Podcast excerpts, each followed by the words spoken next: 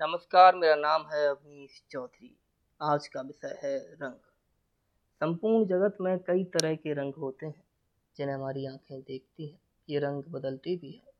अगर मैं आपसे कहूँ कि इंसानी रंग भी बदलता है तो हो सकता है आप ये सोचने लगें कि मैं त्वचा यानी स्किन के रंग की बात कर रहा हूँ। लेकिन ऐसा कदापि नहीं है। मैं उस बदलते हुए इंसानी रंग की बात कर रहा हूँ जिससे स्वभाव कहते हैं। इंसान का बर्ताव भी अकल्पनीय है, जिसका अंदाज़ा नहीं लगाया जा सकता।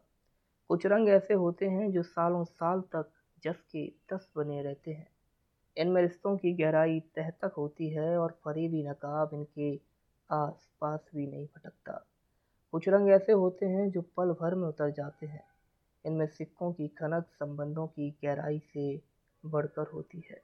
इंसानी स्वभाव का रंग इतना माकूल होना चाहिए जो आसानी से africano por